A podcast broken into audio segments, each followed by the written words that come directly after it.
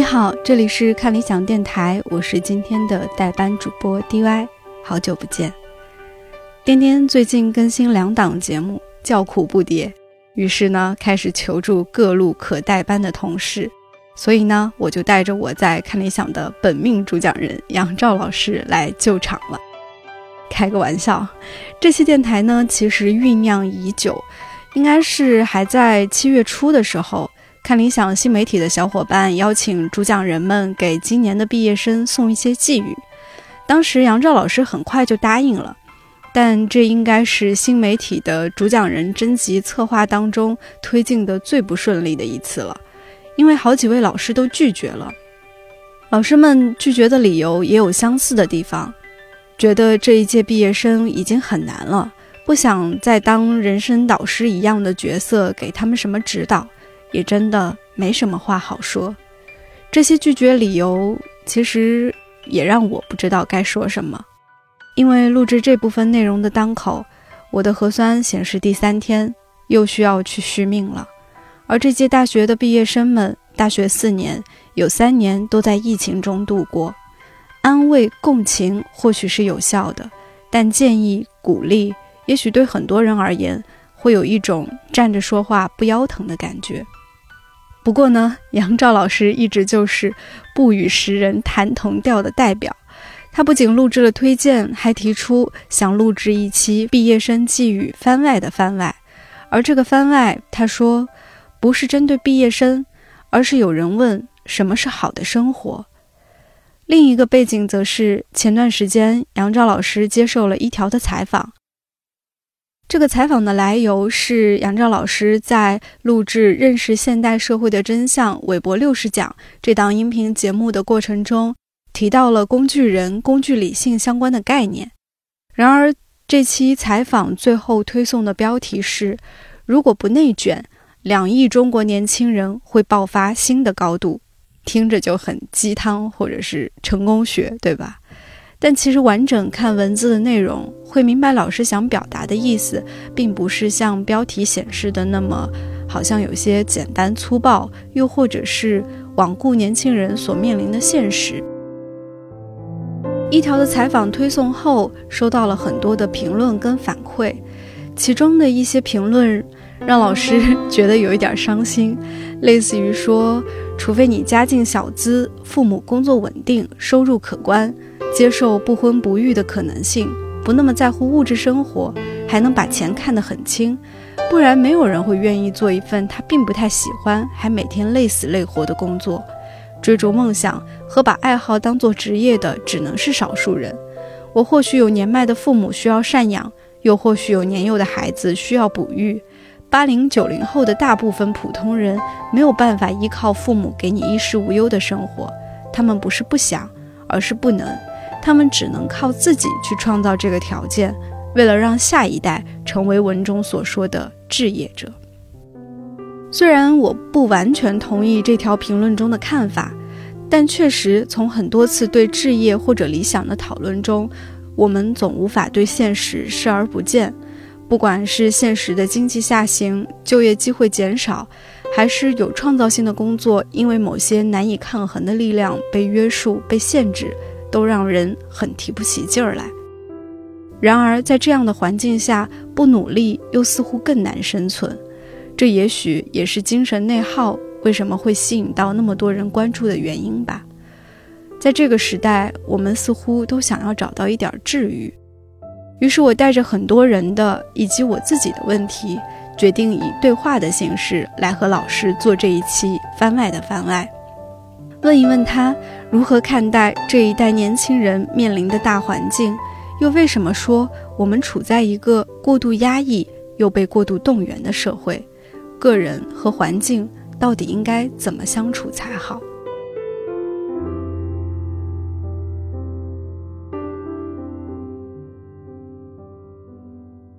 那其实就是这次大家知道。就是要来跟老师聊这个问题的时候，而且尤其是针对，呃，就是您接受一条采访之后，包括说颠颠啊，包括我们其他一些同事，其实都还蛮关心的，就给了我很多的建议。然后大家可能是都觉得，就是整个的环境就，嗯，特别是可能我们文化行业感触还比较深，就是觉得整个的环境，大家不知道怎么就非常疲倦。比如说会想说，呃，以前好像我们父母辈上班的时候，大家都还可以，比如说五六点钟回去做饭。现在比如说像我自己上班吧，可能八九点钟才到家。然后，呃，像是我们之前那个，我们部门有一些实习的同学，其实包括学历啊、专业什么的也非常优秀，但是可能今年不是就面临找不到工作的情况，就是可能他心仪的公司，不管是人力的缩减还是怎么，就是机会很少，所以就是大家就觉得，如果找杨照老师聊，其实首先可能想说，老师是不是能够，嗯。体谅或者是体察我们现在的这样一个环境，以及说到底是不是我们真的太矫情了，还是说我们这一代面临的环境确实跟之前是不一样的了？想听听老师对这个大环境整体的感觉。不，我我先说一下，因为这个我也我也必须要稍微小心一点，因为我比如说，因为在。这种环境的隔绝上，我大概知道你们在想什么或你们感受什么，但是我没有办法具体的，呃，就是真正的去体会，因为毕竟这中间是有一的，一来是海峡两岸的社会的差距，另外还有一个是世代的差距，所以我先把这个讲在前头。那我这样回答吧，我所看到的很多人的想法，包括你们的忧虑，你要问我说。你们这一代，你们所遇到的这个背景跟这个环境，你们的大时代，你们的大环境，跟十年前相比，是不是有很大的差距？我的答案是的。是不是比十年前，如果我们看单一的一个标准，你们这个时代，你们能够运用的可能性，这个时代所给予你们的机会，是不是比十年前要来的狭窄，要来的少？我也说，答案是的。但是我想要提醒的是，这是一个常态。我会比较坚持的是，我想要把话稍微讲的清楚跟完整一点。好，那没办法，我我我真的是到了这个这个状态底下，我很难言简意赅的、很简单的告诉你们我在想什么。开头的时候，我我很想要跟你们说一个，应该你们都没有人听过，大概没有人知道或记得的一个人名跟一本书了。这个人呢叫做 Alvin Toffler，托弗勒，我相信你没听过。然后他写了一本书，当时是国际畅销书，真的是很畅销。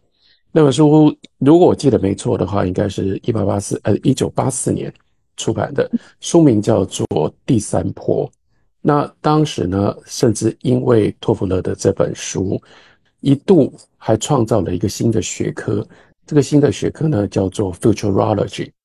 未来学。那时候流行的不得了。那第三波在讲什么？第三波很简单一件事情，就是在告诉你说，那过去人类社会曾经有过两波重大的进步或者重大的改变。我们进入到了第三波，你搞清楚了第三波，你就了解明天会发生什么事，你就知道未来会发生什么事。所以它是对于未来的观察，对未来的一种调查，或者是对于未来的研究。那那个时候呢，相应的。这本书在流行的时候，像例如说在台湾，我们那时候最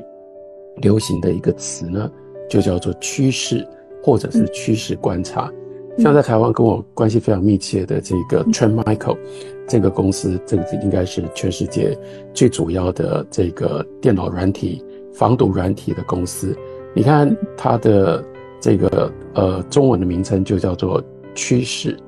那你也就大概可以猜得到，它大概是什么时候成立的，因为那个时候太热门了。那我的老朋友，你们可能也知道的张宏志，那个时候呢，他就是叫做趋势观察专家，这个头衔一直跟着他跟了很久，那是当时所流行的。那可是那个时候大家都认为说，哦，我们要需要了解未来，然后我们要观察趋势，背后其实是有另外的一个。一个基本的态度，我甚至可以这样讲，那就是那个托弗勒的跟他的第三波可以说是整个以美国为首的当时西方世界，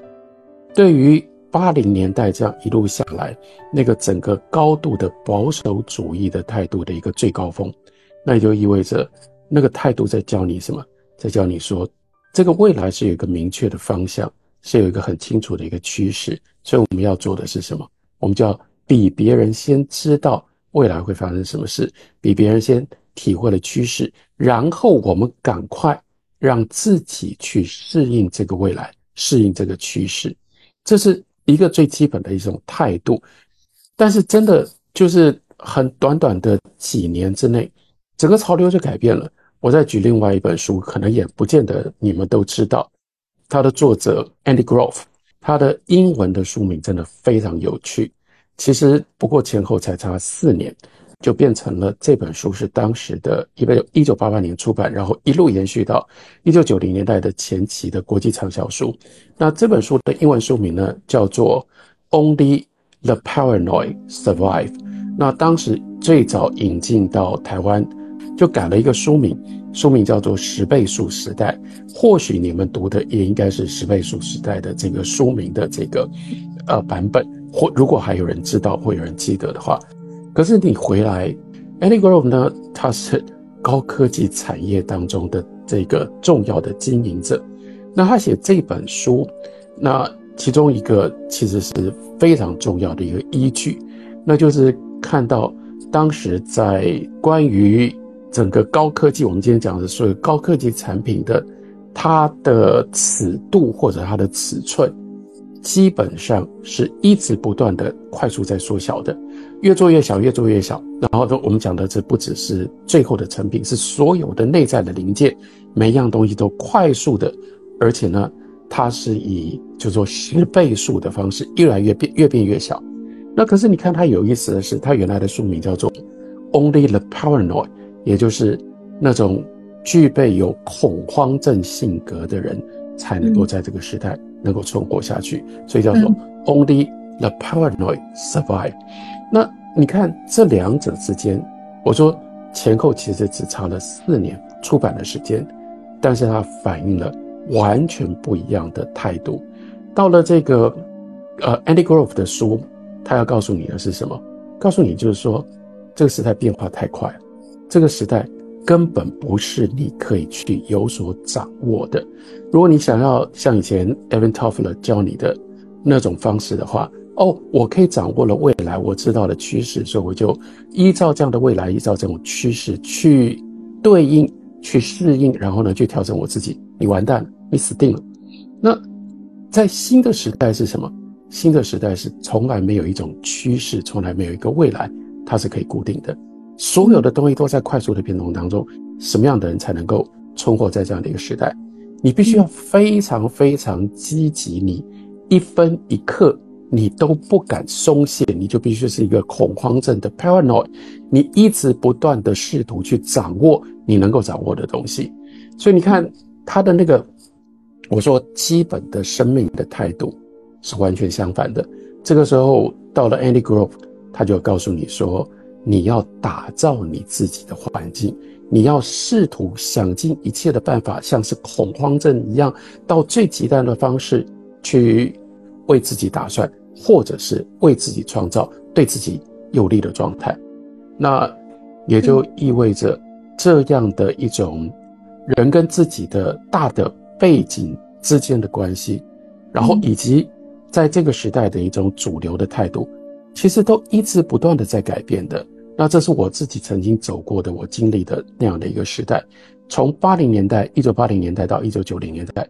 就翻天覆地的大变化，我想的当然是那个时候在西方的社会，因为那个时候呢，中国正在快速的才要从第一波越过第二波，然后因此呢，第三波对于当时的这个中国的处境没有太大的影响。可是我后来我们又看到，在那样的一个环境底下，改革开放之后，非常非常多的也很重要的。那就是原来的很多的框架也都被打破了，所以也有很长的一段时间，我也相信在中国，那就是太多太多的可能性爆发在那一代人的那样的一个这个环境跟他们所能够处理的自己的生活里面，所以这种事情一直在改变，一直在改变，所以最后也就意味着，不管现实的环境是怎么样。都还是存在这两种人，存在这两种态度，一种是就是相信我只能够去适应现实，在面对现实的时候，我就是想尽办法改变我自己，或者是改变我自己的心情跟态度。但是还是永远都存在着这个可能性。另外一种态度，这个态度是，我认为我可以试着去改变这个现实。这个现实你要了解它，不可能不动摇，不可能不改变。不管这个现实再怎么大，在道理的因然上，所谓的时代，所谓的社会，它就是一个集体的产物。在社会集体人数这么庞大的情况底下。它的变数永远不可能完全被掌握，永远不可能完全被算清楚。就算有人要用最高的意志去控制所有的变数，那是做不到的。这是我们从因然的角度，我们可得到的基本的答案。那你再从实然，你从历史上面来看，这就是我想要提的。历史上告诉我们，基本上就所谓到钟摆往左摆，就一定会往右边摆，但是它一定摆。而且它一定会变，有的时候社会控制这个现实的框架比较严格，有的时候比较宽松，可能性多一点，可能性少一点，但从来不存在完全没有可能性的这个社会，也从来不存在完全没有框架、完全没有限制的社会。那所以每一个人在这里，这个选择是永远都在的。你要选择一个。单纯只是接受现实，然后因为这样，你就一直看到，哇，现实这么可怕，哇，现实这么强大，哇，现实用这种方法瞒天造地把我全部都盖住了。那你越是这样看，你就越不觉得自己有任何的机会，任何的可能。但是你换另外一个角度，你如果知道，在严格的框架。都不可能取消我们所有的一切的自由，那你看的方式就会不一样，你就会去努力的察觉，努力的去整理。那我到底还有什么可能的自由？在这个自由的情况底下，我能去打造些什么？其实这是我最在意的，也就是当我看到很那么多人，呃，在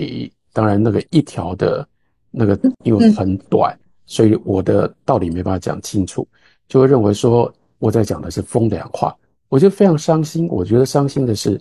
为什么那么多人理所当然连问都不问，然后自己不觉得这里面有可以探索或者是退一步去想的空间，就理所当然。现实就是这样，我们就是在现实底下，除了现实没有别的可能性。这这对我来说，这已经背后有一股非常大的自我放弃的力量。你已经不想去了解现实怎么样，使得你受到限制。这是我觉得，嗯，尤尤其是这么多的年轻人会用这种方式来看待自己的生活跟生命，是让我一方面有点惊讶，另外一方面让我有点感伤的。嗯，其实之前也有跟老师提到过，就是说，呃，就为什么大家。好像是以接受现实为前提，就我自己觉得有嗯几个方面的原因啊。一方面可能就是跟您分享过那个王芳老师，他提到那个空心病的那个，他就说他觉得一个很，也不是说不可思议吧，就挺无奈的一个事情，就是。在小学跟中学的时候，没有让学生们去找到自己生活的意义，然后突然把这一切都丢给大学老师，好像到了大学就一定要找到一个人生的方向或者意义。所以说，在很多那种很水平很高的大学里面的大学生，他也会出现那种无意义感，不知道要做什么。就是，嗯，可能是他们从小的教育中就没有被鼓励过要去。这么去为自己思考过，所以当他们面对一些现实的时候，就可能会以接受为前提。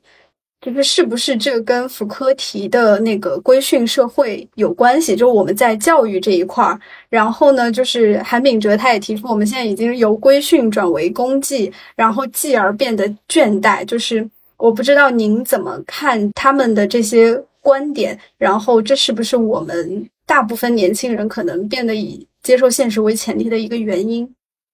我相信教育当然是一个非常重要的一个因素。然后呢，教育所产生的最大的麻烦，也就在于让每一个人事实上都接受同样的知识的内容。那我以前我就已经真的就讲过很多次了，这个我不会改变我的基本态度跟立场。我就说，在受教育的成长的过程当中，最关键的一件事情，这跟王芳老师的说法其实很接近，那就是让你尽可能尽早的知道这个世界有多大。那我也一直想要提醒大家，就是这个世界大到什么样的程度？它的最大的差别就是，如果你从小就被训练，你以为这个世界总共只有三条路，然后呢，在这三条路当中，你很再怎么想尽一切想破头，你要在这三条路去找到一条最好的路。说老实话，你就算在这三条路里面，你认为 A 是最好的，这个 A 也不见得最适合你。但你就忽略了一件事情，这个世界上不是只有这三条路啊！如果你从开始的时候你就知道这个世界上是有三百条路，甚至这条这个世界上是有三千条路，那你就不会一直陷在到底 A、B、C 这三条路哪一条比较好。然后呢，这整个对于现实的态度看法最麻烦的一件事情，就是缺乏对这个世界有多大的基本的认知。我在讲说，在呃。一条的这个我所看到的一些评论里面，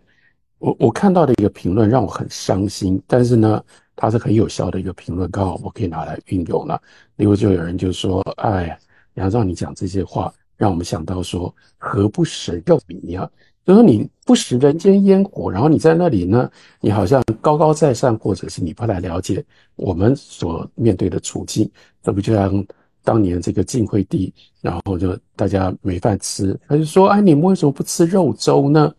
我想要告诉大家，就是这个比喻，我想运用这个比喻，真正更贴近我所感觉的或我想要做的是这样，不是我叫你们说何不食肉糜，是我想要问你们，你们有没有想过自己可以不要吃肉粥呢？所以我所看到的情况是什么？我所看到的是。你们从小就被人家教育，让你知道说，或者让你以为只有肉粥是可以吃的，或者说总共你能够选择的食物就只有牛肉粥、猪肉粥跟猪肝粥吧，所以你就认为这个天下只有这三种食物。那这三种食物让你吃到非常非常烦腻的时候，你心里面你就开始一直在那里感叹，然后你就在那里一直不断的悲伤。悲伤说：“我就只能够吃肉粥啊，不然我还有什么别的选择呢？那我现在只是要告诉你，我不是要叫你说你没饭吃的时候你去吃肉粥，我只告诉你说你要填饱你的肚子，不是只有肉粥可以吃。而且为什么要特别用这个比喻？因为我在告诉你说，你可以吃白米饭，你可以吃糙米饭，我甚至在告诉你说，你可以吃玉米，你是根摸不透。意思是说，这刚刚好完全相反。”其实你们已经在这个过程当中，为了要能够食肉米，为了能够吃一碗肉粥，这个社会跟这个教育其实已经给了你们非常多的训练。可是呢，你们不知道拿这些训练干什么用。我要告诉你们的，啊，你们会认为说，哦，杨照好像在讲风凉话，叫你们何不食肉糜？意思说，这个我没这个条件可以做得到。我要告诉你是刚刚好相反，你有这个条件，往下去调整你。可以做什么事？那什么叫做往下调整？也就是你不必然要依照这个社会要求你的，一定要进大公司，一定要赚什么样的什么样的工资，一定要买什么样的房子，一定要过什么样的日子，一定要有些什么样的消费。每一样事情，你可不可以倒回头来，你算一下，你想一下，这到底是为什么？为什么我非得要做这件事情不可？那这就回到刚刚讲到说，什么叫做规训社会？一个规训社会，它就是建立了一套非常清楚的 discipline，那就是纪律的模范规定。然后呢，这个纪律的模范规定，让你，如果你离开了这个纪律，没有既照着这个规范去做的时候，你就会被惩罚。你照着规律做，然后呢，他就会给你这个。呃，这个奖赏，所以是有点像帕法洛夫的反应，在那个过程当中，就把每一个人变成了规训当中的一种生活。可是从规训接下来到叫做攻击社会或者是攻击，那就表示说，这个时候就不只是逼着你一定要这样而不能那样，更进一步的让你只剩下这条路走，因为他所有的东西是告诉你，走在这一条路上，你可以有八十分的人，有六十分的人，有四十分的人，你就忽略了，我就说这就是最麻烦的一件事情。因为它就变成了一个线性的这个排列，线性的排列，我们就以为所有的这一切就只有在这条线上，我们才能够去取得我们的基本的意义。那这个整个线性从攻击所产生的，其他背后是一个更严格的一个规训。这种规训其实就是回到我刚刚所说的，它最大的作用是让你忽略了。这个世界到底有多大？这世界有多少的可能性？所以，相对的，当你们认为说这个社会没有给你们足够的可能性、可能空间可以去发挥，你有时候你必须要回头去想。那有一部分是因为你自己先接受了这个只有在这条路上的叫做生活，或者有在这条路上，你才能够呃符合别人对你的要求。可是这个这些要求，它不可能。就是这个世界的全貌嘛？你要不要花一点点的时间？不需要付太高的风险，至少去想一下，这世界有些什么样其他的可能性？做一番探索，在探索的过程当中，慢慢的去比对你原来所以为的那个你所受到的这些规约啦、限制啦，它到底是怎么来的？我再举一个例子来说吧，比如说像我自己。嗯，你说，你说，我真的有叫你们，给你们好像你做不到的事情，然后对你们有这种风凉话，说，哎，这个事情你们为什么不过得更好一点？我讲的不过就是非常非常简单的一些事，例如说，你可不可以看一点不一样的电影，读一点不一样的书？然后你说，哎，我们受到这么多的限制，你受那么多的限制，那你每每天都在干嘛？你每天？有这么多的时间，你都在看些什么样的东西？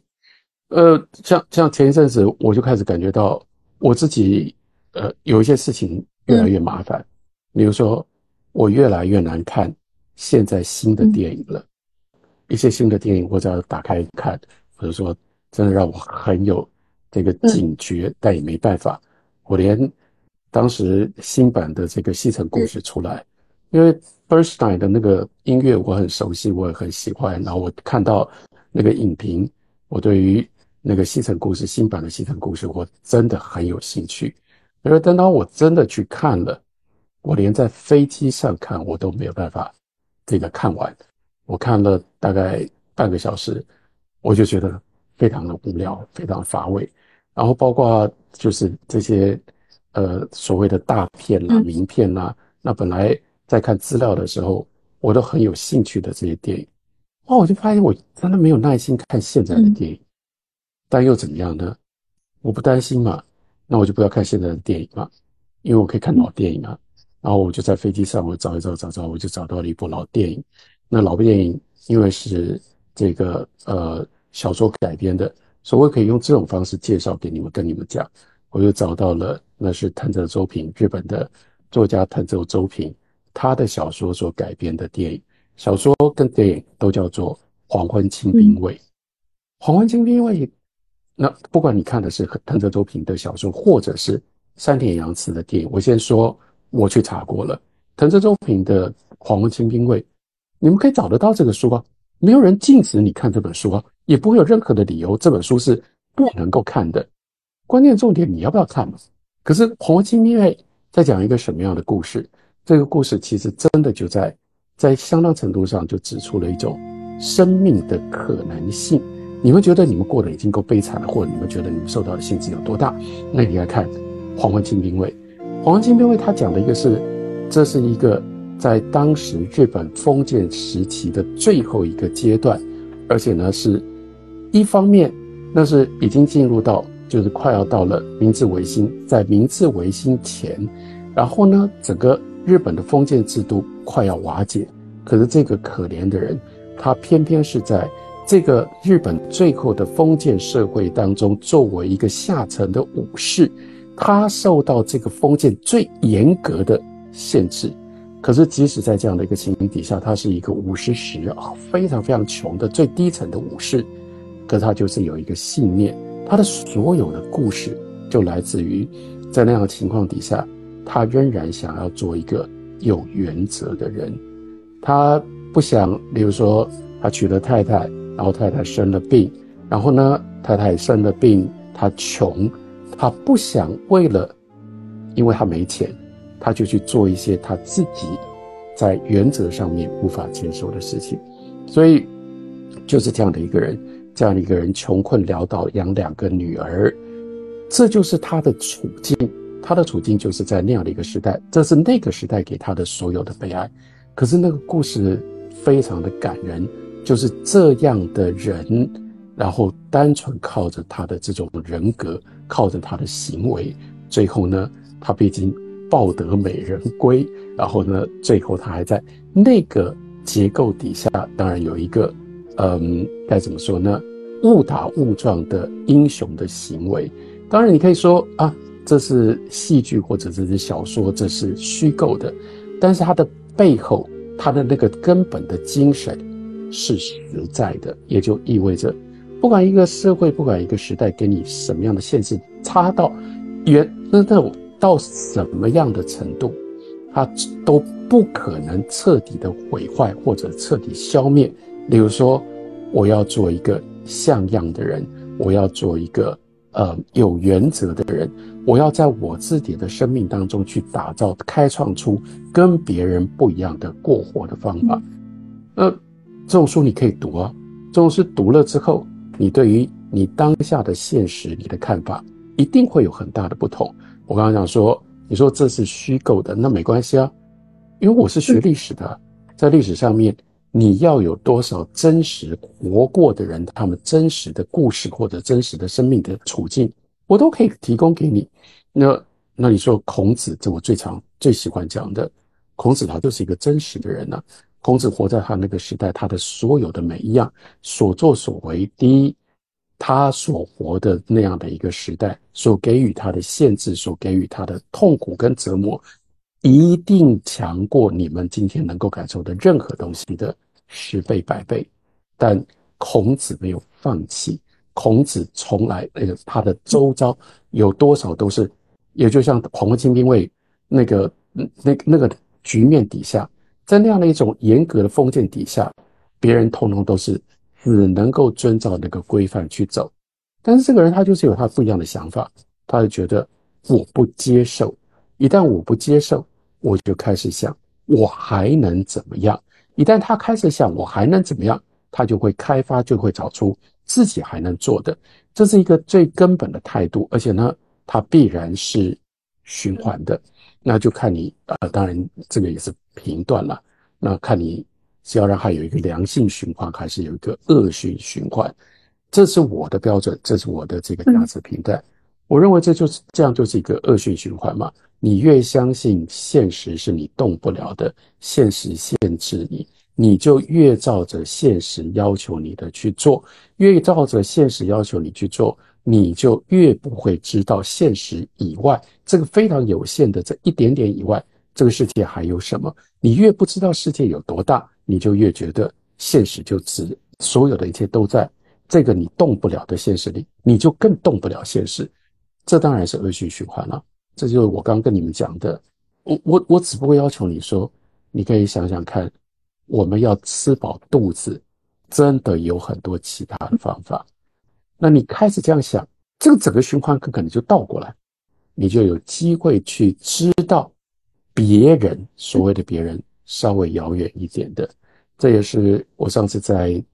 讲这个呃给毕业生的这个番外的时候，为什么特别希望年轻人花一点时间，不要跟你的同代的人在一起，去跟你的前一代的人，或者甚至你更前一代的人在一起，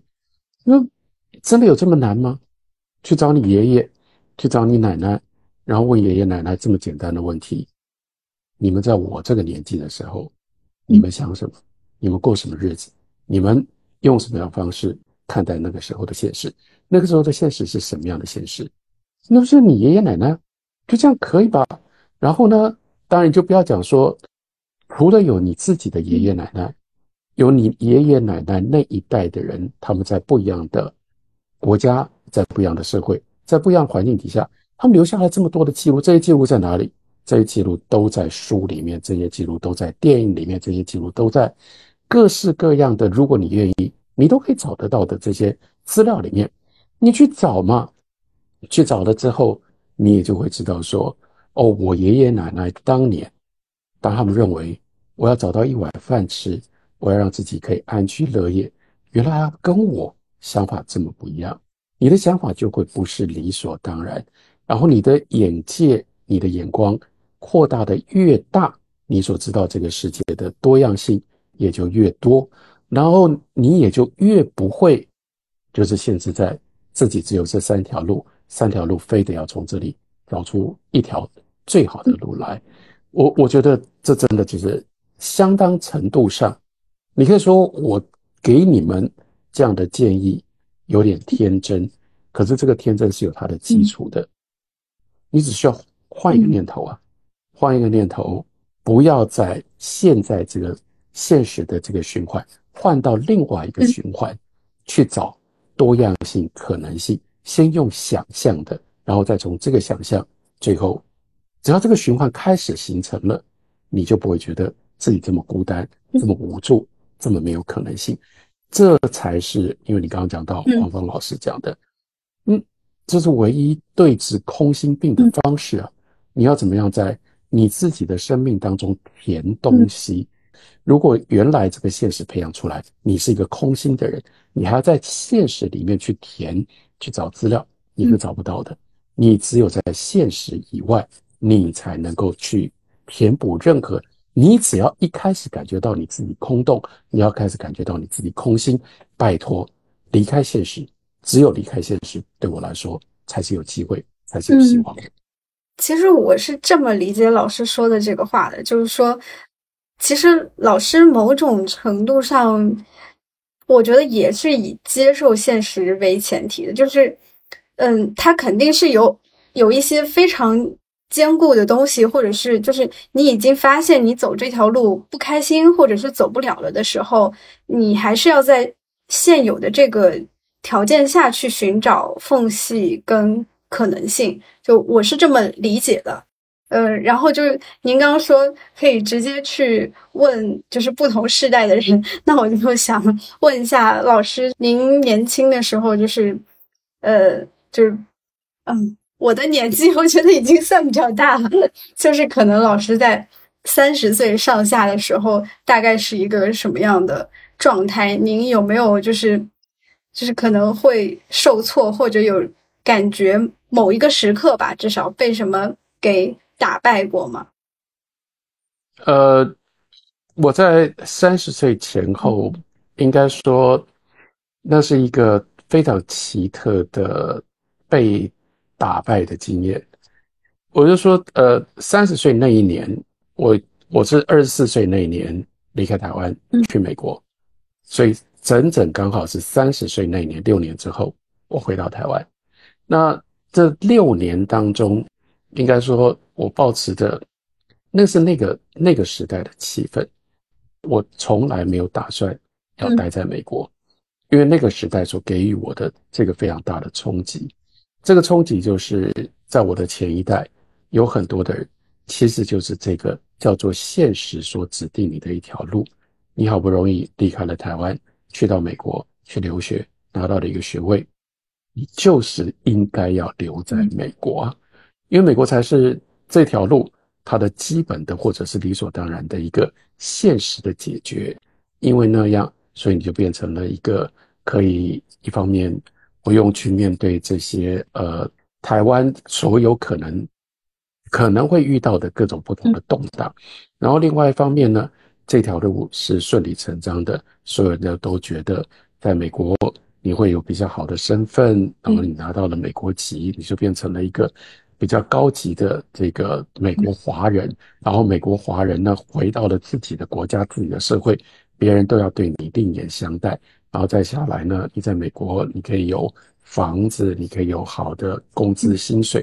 好像所有的一切都比在台湾一定是比较好，所以这就这就是一个理所当然的一条路。可是先不要讲说我去了美国的时候，我的自己的一些本来的一些预期，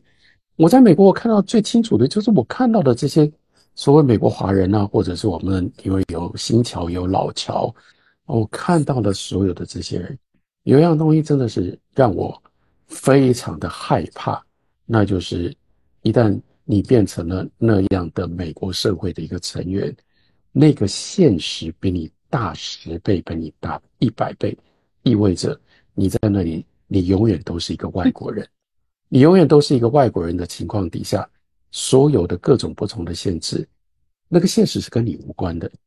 你无从参加美国的政治，无从参加美国的社会，你拥有的永远都只是一个小小的一个螺丝钉的一个工作，在那个工作的范围的这个小小的范围之外，另外你就只能够跟同样都是这种在美华人的那个小小的圈子里面去，你就这样过你的一辈子。说老实话。我想到这种这种生这种生活，我我我就起鸡皮疙瘩，我觉得无法理解，或者我绝对无法想象，我要活在这样的完全被这个现实所 dictate，完全被这个现实所操控、所决定的这样的一种生活。所以，为什么我要回到台湾？台湾跟美国的最大的差别，那就是台湾是我自己的社会。什么叫做我自己的社会？或许这就是。会跟你们现在的这个处境最有关系的一件事，因为当时对我来说，这是所谓我自己这社会的定义，就是我可以有所发挥、有所改变、有所贡献的一个社会，这才叫做我自己的社会。那那个时候，我就因为这样的一个信念，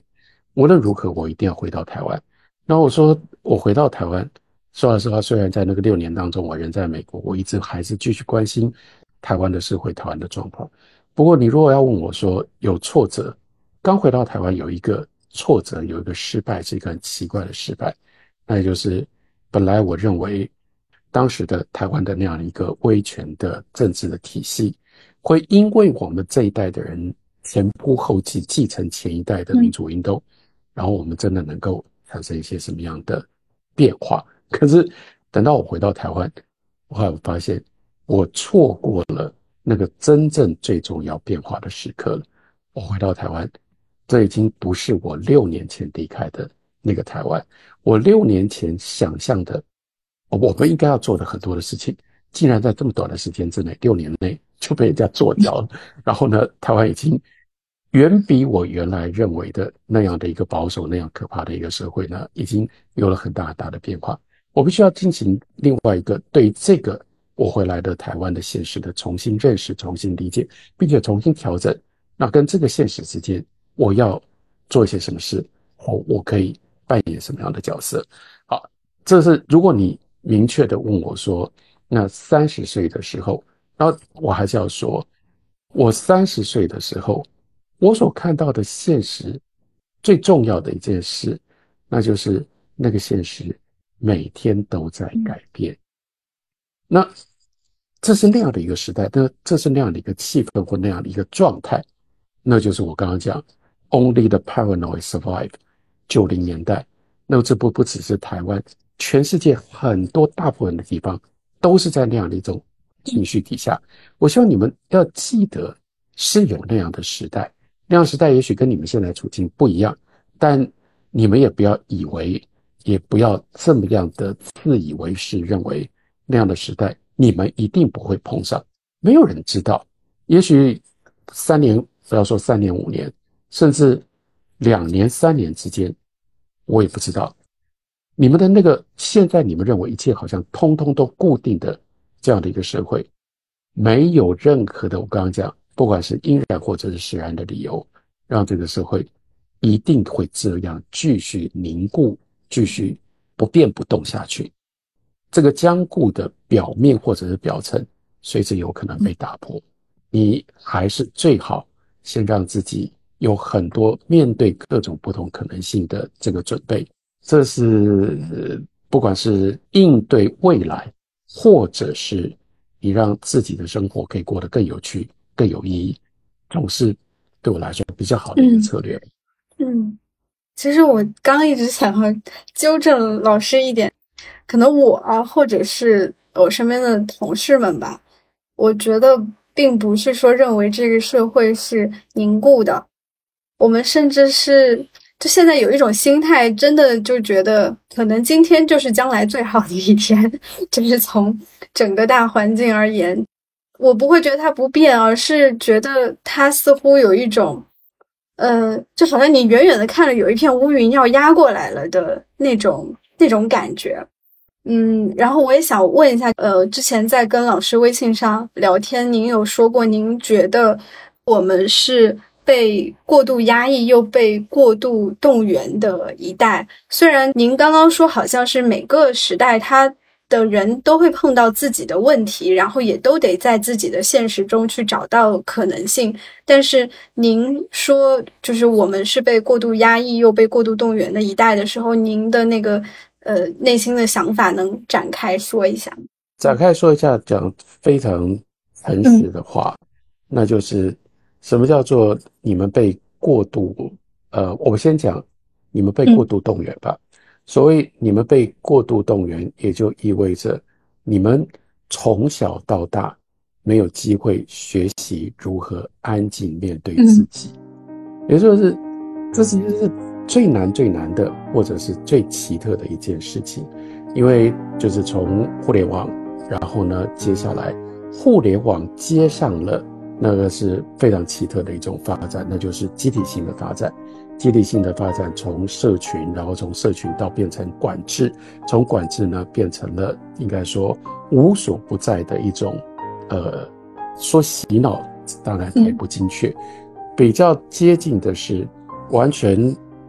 完全训练你们，就认为生活只有一种样貌，然后那个你们在那个生活里面。你们随时一直都需要这些东西来肯定，让你觉得你跟这个集体之间是有关系的。所以集体大到这么样的程度，以至于你们从来没有机会。就我刚刚讲到一个管道，一个最基本的，你可不可以跟别人接收不一样的讯息，包括跟别人读一点不一样的书，不同时代的书，跟别人接触一点不一样的人。接触不一样的，比如说不同的社会社会结构的可能性，所有的这一切被排除在你们之外。然后这个排除它的意思是什么？意思是说，这不是，嗯，或许你们会认为这个规约或者是限制已经够多了。可是刚刚我一直为什么说这不是叫你何不食肉糜？有的时候是倒过来，你们可以从可不可以从我的角度去体会？我一直在想说，如果我在你们这个年纪，我会不会觉得我也被困在那里，我就出不来？我真的很诚实的说，我尽可能的设身处地，把自己放在你们的处境里，但是我还是要真的还是要讲说，我觉得我不可能，嗯。我不可能完全气馁，我不可能完全觉得没有机会，完全没有希望。也许因为我是一个跟书本跟出版有这么明确关系的人，所以让我明确的说，我到今天我还是认为，不管这个限制有多大，你们还可以看到这么多的书籍。不管你们很受不了，觉得说啊这些书可能。被用什么样的方式给阻挡住了，或者这些书可能被用什么样的方式给改变过了？那我就说，那又怎么样呢？现在已经留下来的，光是看《理想国》或看我能够知道的一些这些书籍，我当然知道说，哎呀，有一些书籍你们可能没有那么容易可以看得到了，有一些以前很容易，呃，你们可以找到的书，现在可能要多费一点功夫才能够找得到。就你现在还能够找到的书，如果你愿意的话，那关键在如果你愿意啊。如果你人家给你什么样的书，然后 TikTok 在那个在那个抖音上面，或者是在所有的社群媒体上面，人家问你什么信息，你就得你就你就接收什么样讯息，那我拿你没有办法。可是你只要稍微有一点点的心情，说我要去找一点不一样的书来看，那呃，包括我我我想，等于你很熟悉，你很知道，例如说我自己的这个在你们看理想的音频节目，就有这种非常特别的这个听众读者，那我光是从他短短的留言，我就知道，呃，至少他在。在你们的社会里面，但他就是做了一件事，但我非常感动他做这件事情。我不是说大家应该做这件事情，我当然会表示说做这件事情是可能的。他不过就是去搜集所有我写过的书跟我所写过的文章，他也就找到了这么多东西啊。找到这些东西，然后说老实话，他所找到的很多东西也并不是，例如说他找到我写的小说。也并不是因为我写的小说不能够在大陆出版简体版啊，那主要是说，哎呀，没有市场，我也不敢交给任何一个出版社去害人家，让他去出版，呃，大概没有太多人，呃，可不不能够找到太多读者的小说。可是他读我的小说，他从我的小说里面就读到了一些真的不一样的东西，甚至跟我在看理想，我一般我会表达的，因为我做的节目的这个内容的限制。我不会讲的一些东西，他都可以找得到。那这只是一个非常非常小的例证。我就是想告诉你们说，你们不要一直以为自己所处的环境很糟糕。我觉得很大的糟糕是来自于第一个，你自己的自我限制。自我限制，你已经先想好说，这是一个非常糟糕的环境。我这个也没有，我那个也没有。于是你就不好好的去想，不好好的去找，不好好去运用。那我还有什么？我知道你们有很多的电影看不到，没关系啊。那我也就说老实话，你们看不到的很很多的电影，我也不觉得你们需要看呢。那你们还有一些电影你们看得到啊？你们还有更多，我一再的讲，你们还有那么多的书你们看得到。你只要稍微有一点点外语的能力，你稍微有一点点，你愿意费一点点的心力，那我也不觉得你们这个时候需要那么认真、那么努力的。去搜搜寻或者去找去接触这么多跟美国有关的讯息，我也没觉得这这么重要。但是美国以外有这么多不一样的国家，我也一再的跟大家讲说，你们要不要花一点点时间看一下欧洲？欧洲正在发生什么事？那欧洲发生什么事情，有很多也都写在你们其实可以找得到的资料里。这都牵涉到你的一念之间。所以第一个是说，你要不要？换一个这个念头，然后呢，你去找找看，你可以找到多少的东西。第二个，当你找到了这样的东西的时候，嗯，你要不要回过头来，然后你就能够体会体会我刚刚所讲的那个事实。那个事实就是，你们是被过度动员。那但是这个过度动员的情况，你要自己想办法，把自己的精神跟力量。保留下来，那也没那么难，或者说也不是完全不可能的。这个时候很简单一件事情，到这个任何这这个你能够找得到的书的网站，或者是你只要打关键词，你要关键字有打孤独，然后你看你刚刚找到多少教你如何孤独的书，哎，这种书也很多啊，你是不是可以试着去学习？让自己变得老，让自己孤独。所谓孤独，其实相当程度上面就是在一个设定好过度动员的这样的一个环境底下，让自己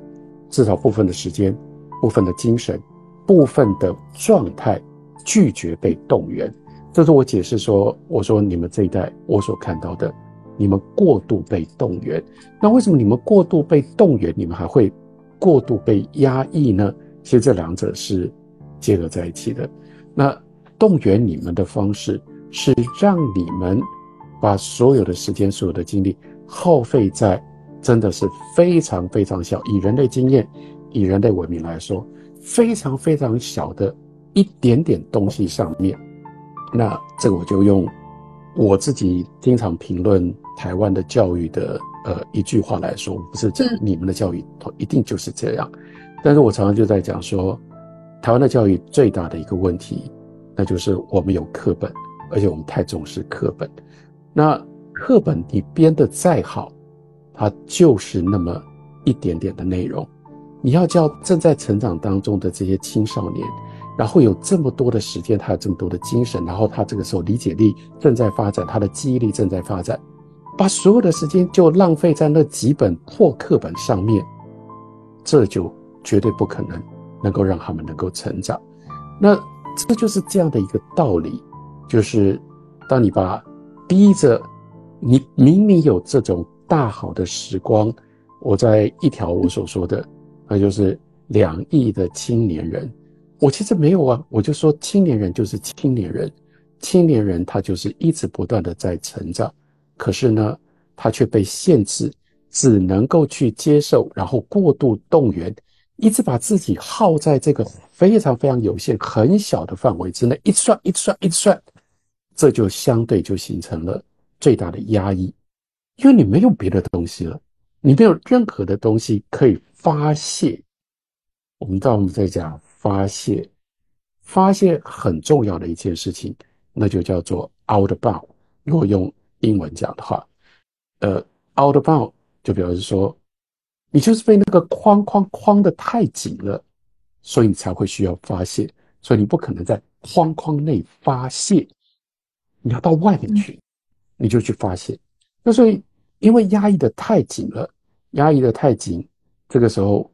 一方面过度动员，一方面过度压抑，所以就让你们误以为，就是说这其实是吊诡的。在这种状况底下，你要怎么样能够，该怎么说呢？你要怎么样找到自我，或者是发挥自我呢？我说这是吊诡的。你要发挥自我，你得先找到自我。你要发挥自我，这虽然这个“发挥”两个字看起来。这是个动词，可是，在你们今天这样的一个状况底下，我会建议你是要倒过来，你得先安静下来，先不动，也就是不被动员，你先孤独一下，先不要参与所有的这些别人认为是对的或别人认为应该要做的事情，你去找一些不一样的事情、不一样的内容来吸收，来让自己进入到不一样的状态。在那样的情况底下，你先暂时在过度动员当中，给自己保留一块净土，然后在这块净土当中，你才能够解消你原来不太知道这个压抑到底是怎么来。我就说你们被过过度压抑，过度压抑之后呢，到后来完全不相信自己，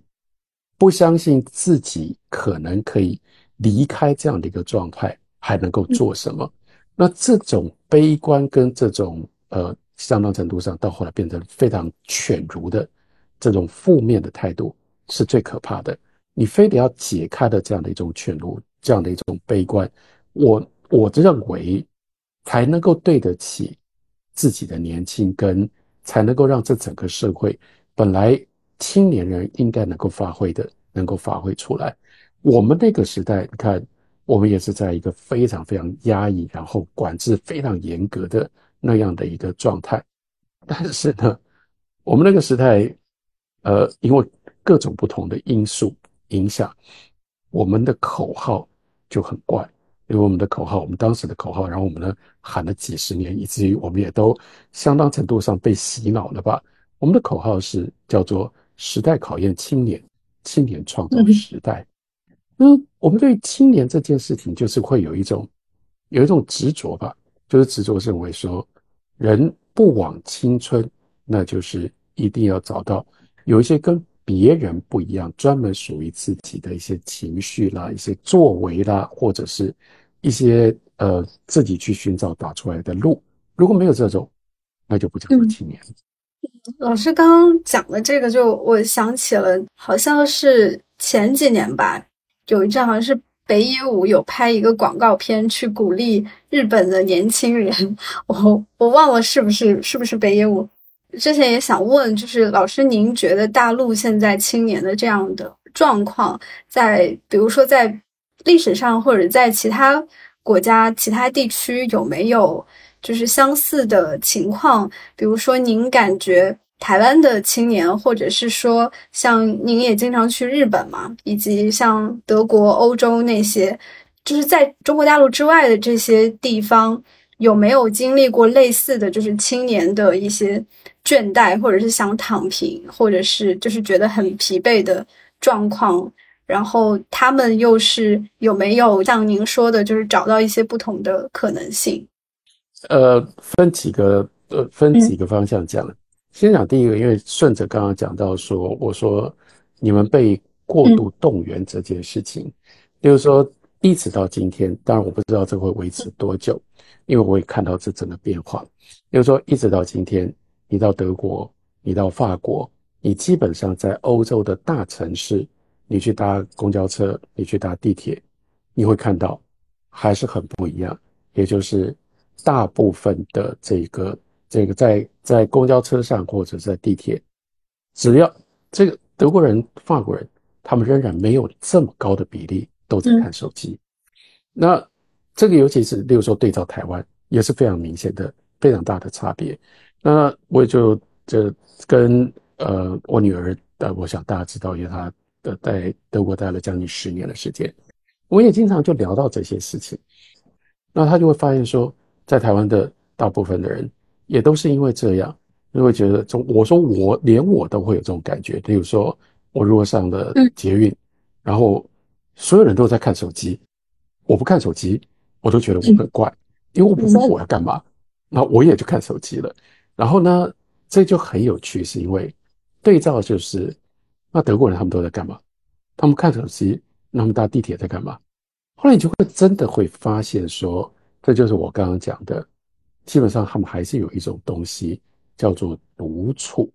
叫做放空。但是所谓放空，当然并不是他们在那里这这个闭目养神，然后就在睡觉。真的就是对他们来说，我坐在地铁上，我不看我的手机，我没有跟人进行任何的实质的联系。我没关系，我有很多的自我的时间，我需要跟我自己相处，这件事情是非常珍贵的。在这方面，真的就是像大陆啦，或者甚至像日本啊，像台湾，我就看到像日本，日本我清清楚楚的知道它是什么时候开始改变了。那所以这些东西都因为互联网的关系，因为手机的关系，所以这些社会的年轻人到后来他们都在相当程度上是。适应或者是习惯被过度动员，只要你适应习惯了被过度动员，当然它就有这个社会它会产生的问题。因为过度动员呢，所以都不是很会能够跟自己独处。对于例如说，呃，如何分辨这几个社会都会有这个根本的问题。比如说，你如何分辨谁对你比较重要？我们现在我所看到这几个社会的年轻人都在失去这样的力量。有很多的时候的太这个讲过太多次了，绝大部分现在你们大部分的时候，例如说，即使是跟你啊，我也都要明白了，说我到北京我也不要跟你吃饭。我为什么到北京不要跟你吃饭？因为我不到北京跟你吃饭，你八成还是在跟你的手机吃饭，不是在跟我吃，在跟我吃饭。那我宁可在手机上面这个传讯息给你，你在你在跟别人吃饭，你还在跟我联络啊。但这是不对的事情，因为很多时候我们就这样失去了这个这个相对感。很多时候应该是我们身边最重要的人，我们的家人、我们的亲、我们的亲人、我们的同事。这个时候我们不会有这种感觉。我们已经那个亲疏之间的那种感觉，到后来呢，它是非常非常的应该说 arbitrary 了。OK，所以这个这几个社会，他们都面对同样类似的这种问题，这是人际关系上面的一个，应该说一种新的状态。可是有一样，那就是日本跟台湾的社会不会有，但大陆的年轻人会碰到的，就是我刚刚说，因为不只是过度动员，还过度压抑。在台湾，在在日本，基本上所谓过度动员，同时也就意味着。因为全世界所有的各种不同的讯息都在你手上，你有一种来自于安全感而产生的疲惫，因为有太多的资讯，因为有太多的资讯，到后来呢，你是自我选择说，那我只要这些资讯就好。可是当你任何一念之间，你想要找到其他的多元的资讯，通通都在。所以在那样的环境底下，这些社会的年轻人，他们有一部分，他们有一种安稳安全感，使得他们没有那么多的野心跟没有那么强烈的企图性。但换另外一个角度来看，他们能够过的生活，只要他们愿意，他们可以过稀奇古怪、各式各样不同的生活。而这种生活要如何打造这种生活，让自己生活，让自己适应这种生活，他们有太多的资源。那所以这一部分其实是是就是我刚刚一直在讲，就是说相对这一部分是今天大陆的年轻人最特殊的一种困境，就是说被过度动员，但是又过度压抑，你就只能够接触的是这么有限的这些资讯，除非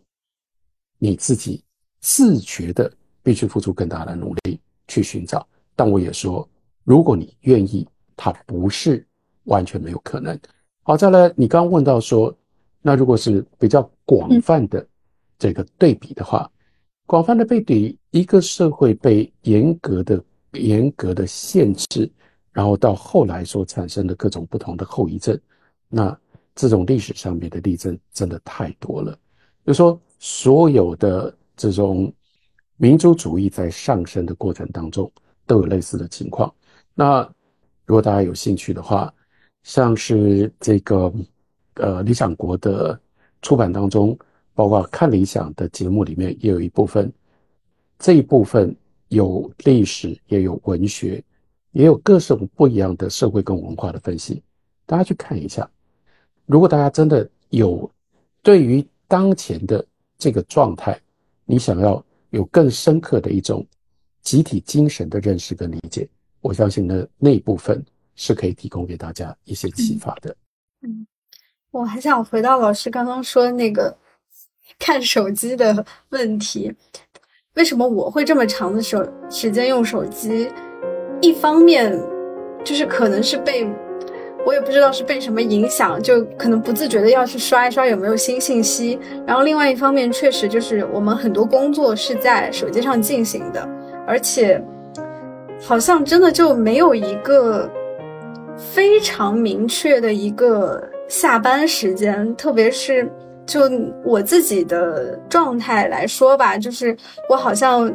下班的这段时间一定是不能浪费的。比如说我坐地铁的这段时间。比如说我要听一个老师新节目的相关资料，然后可能好在之后跟您沟通，或者是在内部去提交策划案之类的，然后我得运用这段时间来输入一些东西，好才能够在之后再去输出。这当然就是好像我是可以选择这个时间做这个，也可以不做这个。嗯，我我的领导他也不会说我那那你就一定要在地铁上把这个东西消化完，然后怎么样。他没有这样，但是我自己好像就不自觉的在一个这样的一个一个状态中，然后呃，可能我了解到我们还算是一个小公司这样的情况，嗯，我有朋友之前在所谓的大厂工作过，他们好像是我之前跟他一起住的时候，就零点还是十，反正是快十二点了吧，开一个线上会议，嗯，大概有。三四个方面的人，然后在微信上开这个会，就好像，嗯，我不知道是大陆这边的这个职业文化或者是没有弄好，还是 怎么样的，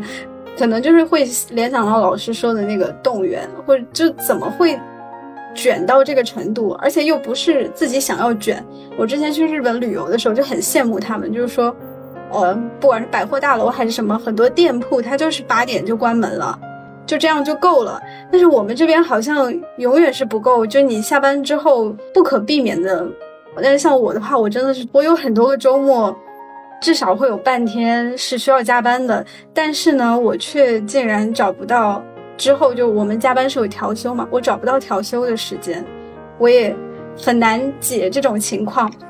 就像老师刚说的，就是可能是有选择，但是。我们另外一个节目叫《没理想编辑部》，老师应该也有人 部分了解。他们有个问题就是说，下班后老板给你发消息可以不回吗？如果你不是适应这样的情况的话，比如说可能你就会被淘汰，或者是落后，或者是找不到工作，就是这种很现实的问题，想听听看老师的看法。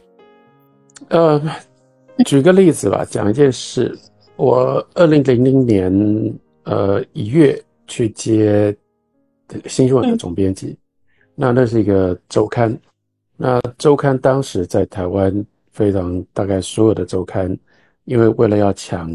周末大家阅读的时间，所以呢本来一本来基本上都是周五上市，那周五上市往回头推，那又为了要抢那个发行上面，因为你比比别人晚一点。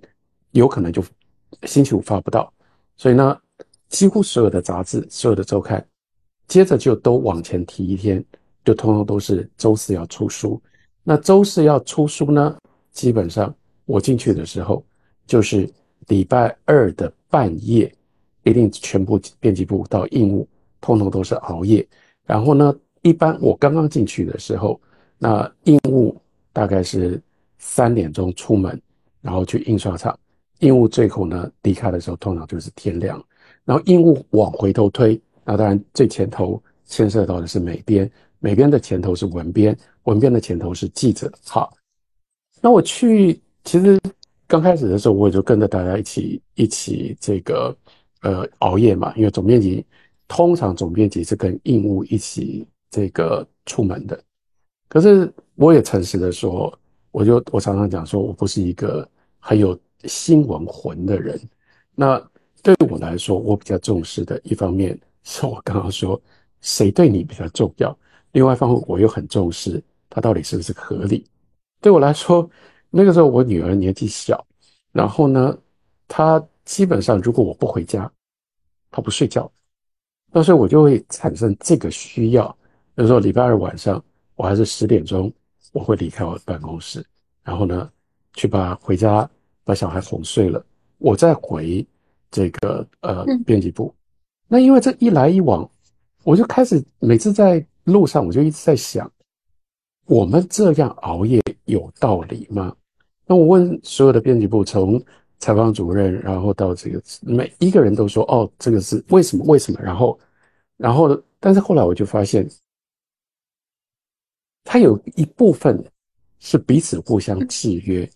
因为从来没有人相信他可以改，就一定不会改。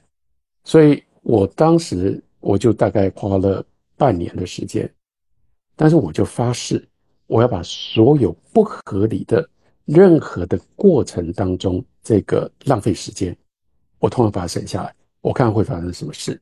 那包括其实有一些东西，例如说文编，文编说我们怎么下班？因为记者不交稿。我说记者几点几点钟截稿？记者十一点钟截稿，那记者十一点钟截稿，但是记者一定不会截稿的时候就把稿子送进来。我就说以后不行，十一点钟你稿子不进来没关系，我们等一下草，我们等一下处理，我们等下。所以那个时候我就做到了一件事情。当然那时候很可怜的是我的采访主任，他陪着我做这件事。做什么事呢？十一点钟记者稿子不进来，我们就不要了。那空出来的已经落版空出来，我们另外找东西，另外找东西，包括采访主任跟跟总编辑自己写稿。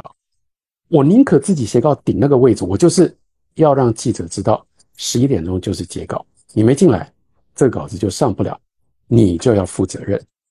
哎，光是这件事情，后来就做到了。那后来做到，我就说，那记者有什么道理，非得要到十一点才能够交稿？你采访一个人，你有可能，你不管是电话约访或什么，你有可能十点才去采访吗？我说那我就提到十点钟，好了，我就一步一步这样做，一步一步做，结果半年之后，我就做到了晚上一点钟，虽然我还是必须先回去让女儿睡觉，但晚上一点钟我可以离开办公室，我可以跟应务一起离开办公室。那为什么要提这件事情？就是我也希望像主要是。跟有一部分的人说，就是当你有一点点小小的决定的权利的时候，你可不可以做一点点小小的改变？你可不可以不要复制你自己曾经被压迫或者你自己很不喜欢的方法？例如说，当你是小螺丝钉，当你刚进公司的时候，你不准、不能够或不敢不回那个老板的的这个上司的呃这个长官的讯息。等到有一天你当老板、当长官，你可不可以不要在不对的时间传讯息给？有有需要非得这个时间吗？你可不可以稍微多想一下？另外一件事情是，你作为一个工作人，我还是希望你知道，你没有像你想象的那么样不自由，那么那么那么无助。呃，这是给不要不要想说给灯了，给大家的一个很具体的建议，就是说你从这个时候，你从一件事情开始嘛，你可不可以每一天？你就是有一段时间，把手机的通知、把手机的声音关掉，只要做这件事就好，就是不要让他主动告诉你有讯息进来，没关系啊，你你因为这样，你你三不五时，你你三分钟五分钟，你就要去看一下手机有没有什么，都没关系。但你试着，你一天可不可以有一天，不一天当中可不可以有一个小时、两个小时？你就把这个声音关掉，你不要有任何手机的这个讯息，你这样你就会了解，你没有那么无助。一天两个小时到一天三个小时到一天变成四个小时，要不然我怎么工作呢？比如说我工作的时候我要录音，我非得把我的手机全部关掉；我要写稿，我非得把我的手机全部关掉。我就是养成这样的习惯，我要睡觉，我一定。不会开我的手机的声音，我才能够好好睡觉。以至于到后来，我很诚实的告诉大家，我的手机每天没有多少时间是会开声音的。就连我，我常常有时候，我女儿不见得都可以随时可以找得到我。而且到后来，周围的人也都习惯了，你也就知道没有这么严重，没有这么惨嘛。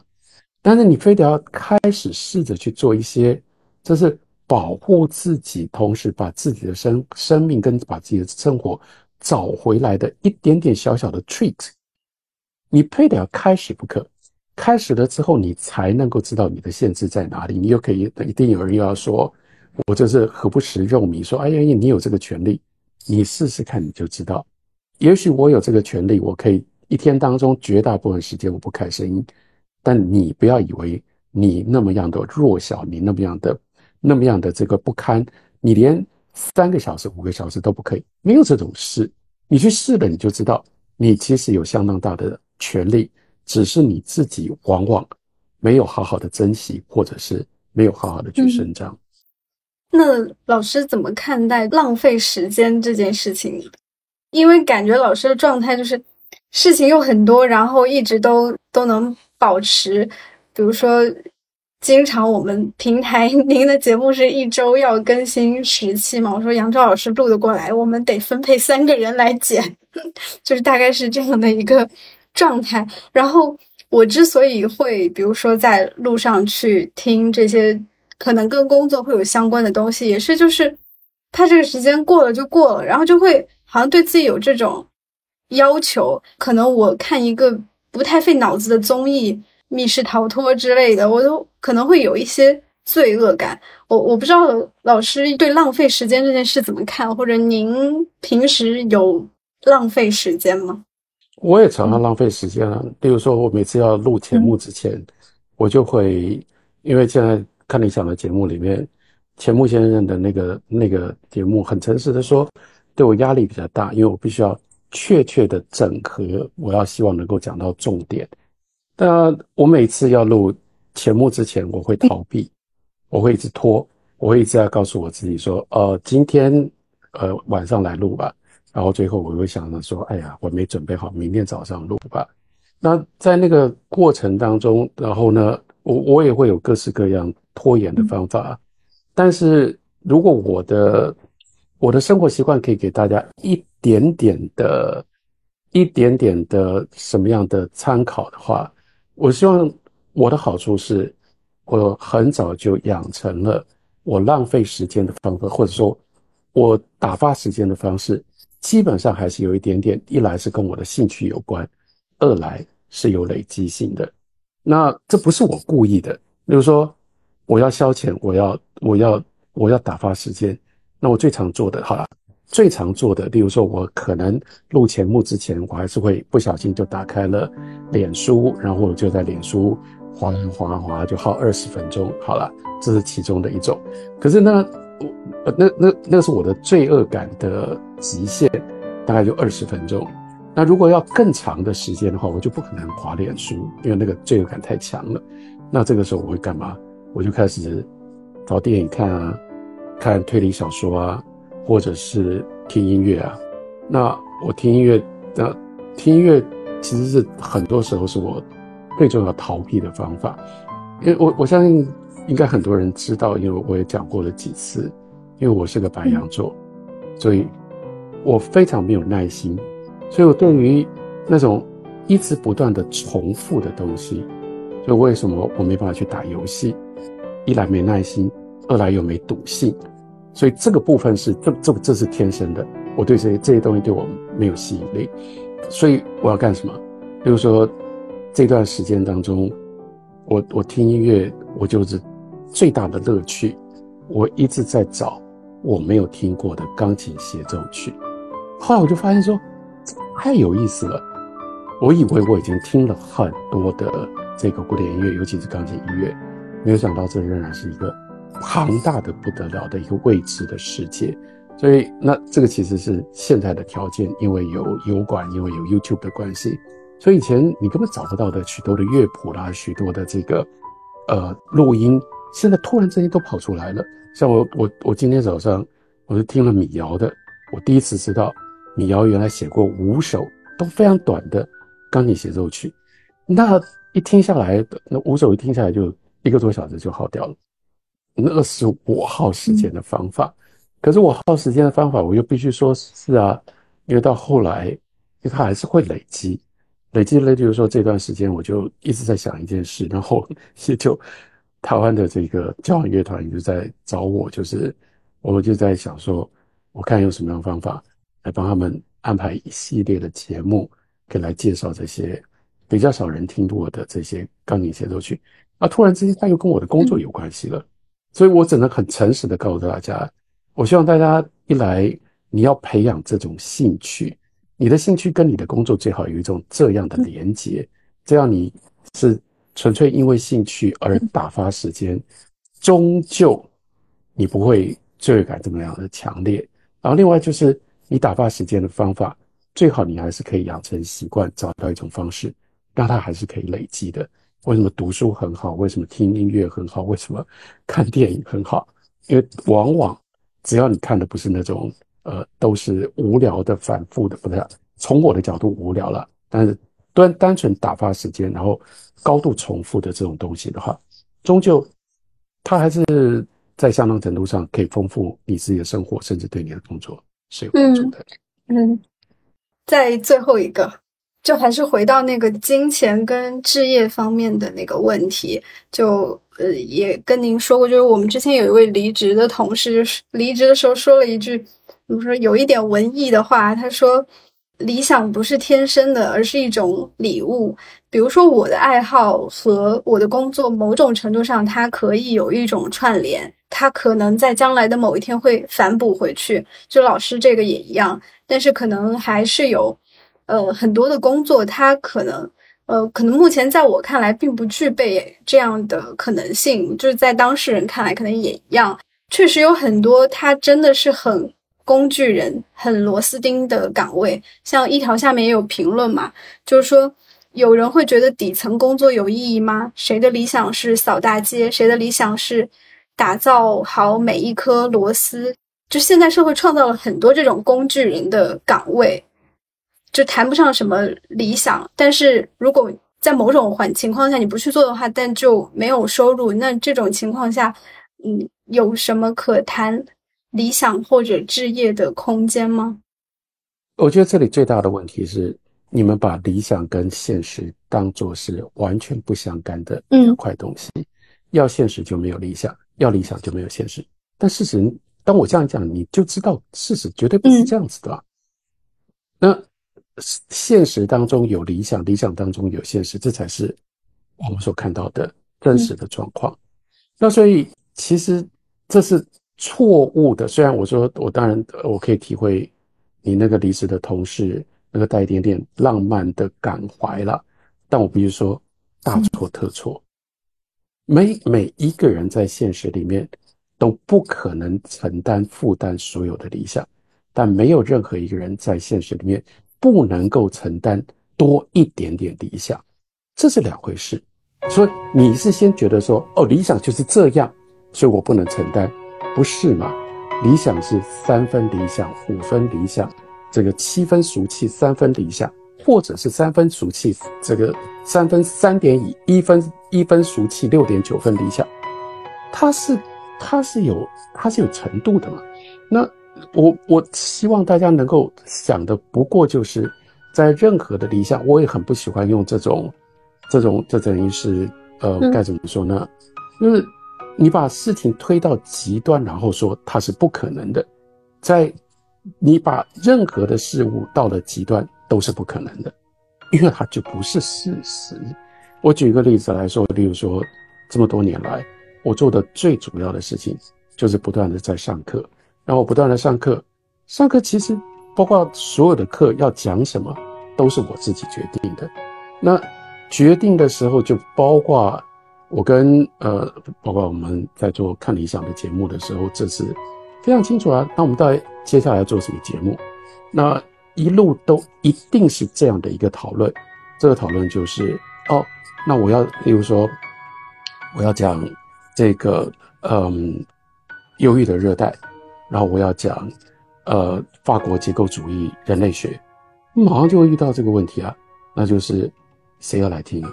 会有多少人来听啊？那你可以选择一个看起来或许会比较热门的一本书，这就是一个角力。这中间就是有一部分现实，有一部分理想。那它现实不会现实到我没办法开课，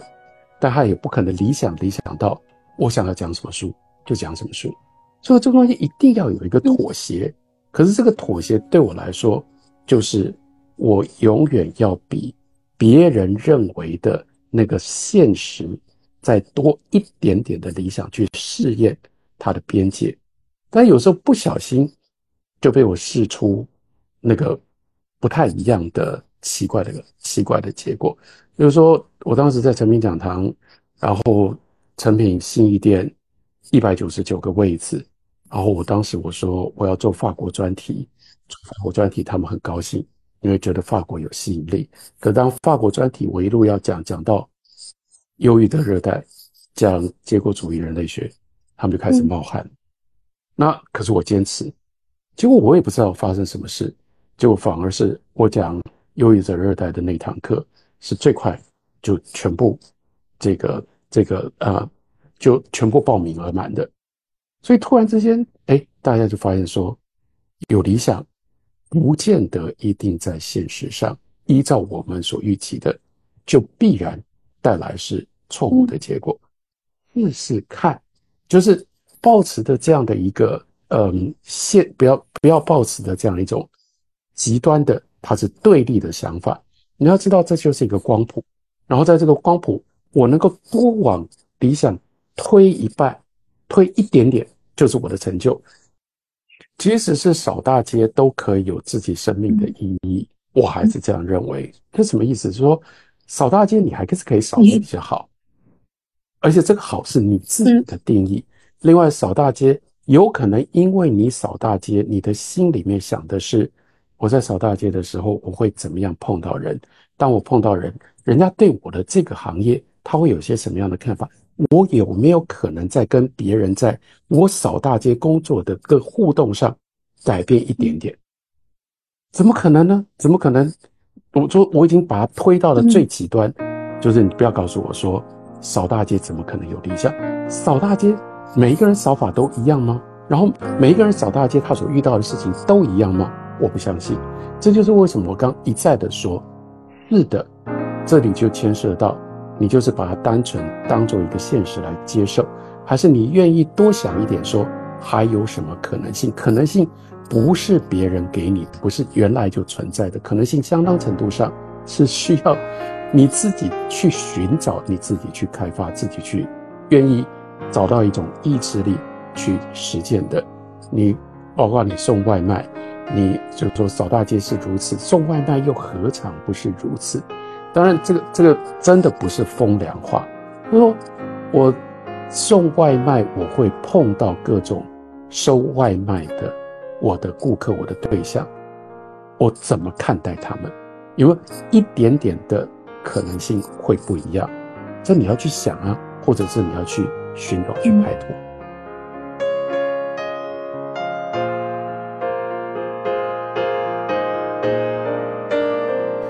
限于时间的关系，其实还有一些想问老师的问题没有来得及问，比如在老师看来，未来十年社会或个人的生活会发生什么变化？又比如说，老师常说人只为自己活着是丢脸的，